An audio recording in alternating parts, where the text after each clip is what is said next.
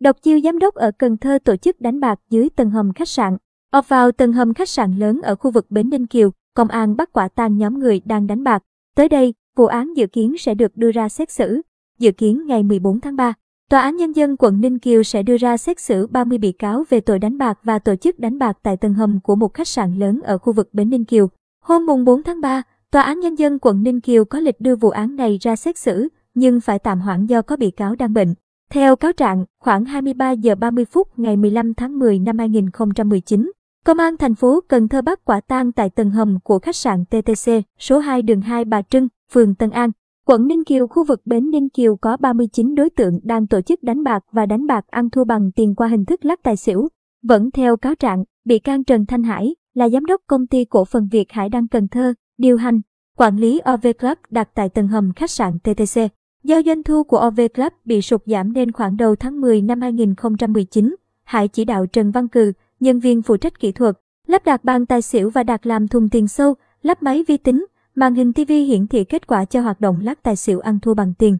Các bị can Trần Thanh Hải, Trần Đức Mỹ, Trần Văn Cừ không trực tiếp đánh bạc ăn thua với người chơi mà chỉ lấy tiền sâu của người làm cái lắc tài xỉu. Theo thỏa thuận, nếu nhà cái thắng thì tiền thắng sẽ chia 50 trên 50, từ ngày 11 đến ngày 14 tháng 10 năm 2019. Hải giao lại cho Trần Đức Mỹ, nhân viên bảo vệ của công ty quản lý và thu tiền sâu.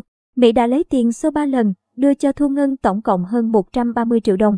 Ngày bị bắt quả tang, thùng sâu có 22,5 triệu đồng. Như vậy, tổng tiền sâu trong 4 ngày chơi liên tiếp là hơn 152 triệu đồng. Còn bị can Nguyễn Hải đăng khai từ ngày 12 đến ngày 15 tháng 10 năm 2019 đến OV Club lắc tài xỉu ăn thua bằng tiền. Bị can trực tiếp làm nhà cái ăn thua với người đánh bạc. Mỗi ván người chơi đặt cược vào các ô tài xỉu với số tiền từ 500.000 đến 70 triệu đồng. Khi các ván cược có kết quả là bảo tài hoặc bảo xỉu thì tổng số tiền thắng của nhà cái sẽ được chia đôi, một nửa nhà cái lấy, còn một nửa sẽ nộp tiền sâu cho bên tổ chức sòng tài xỉu, giúp sức cho đang có 9 bị can khác.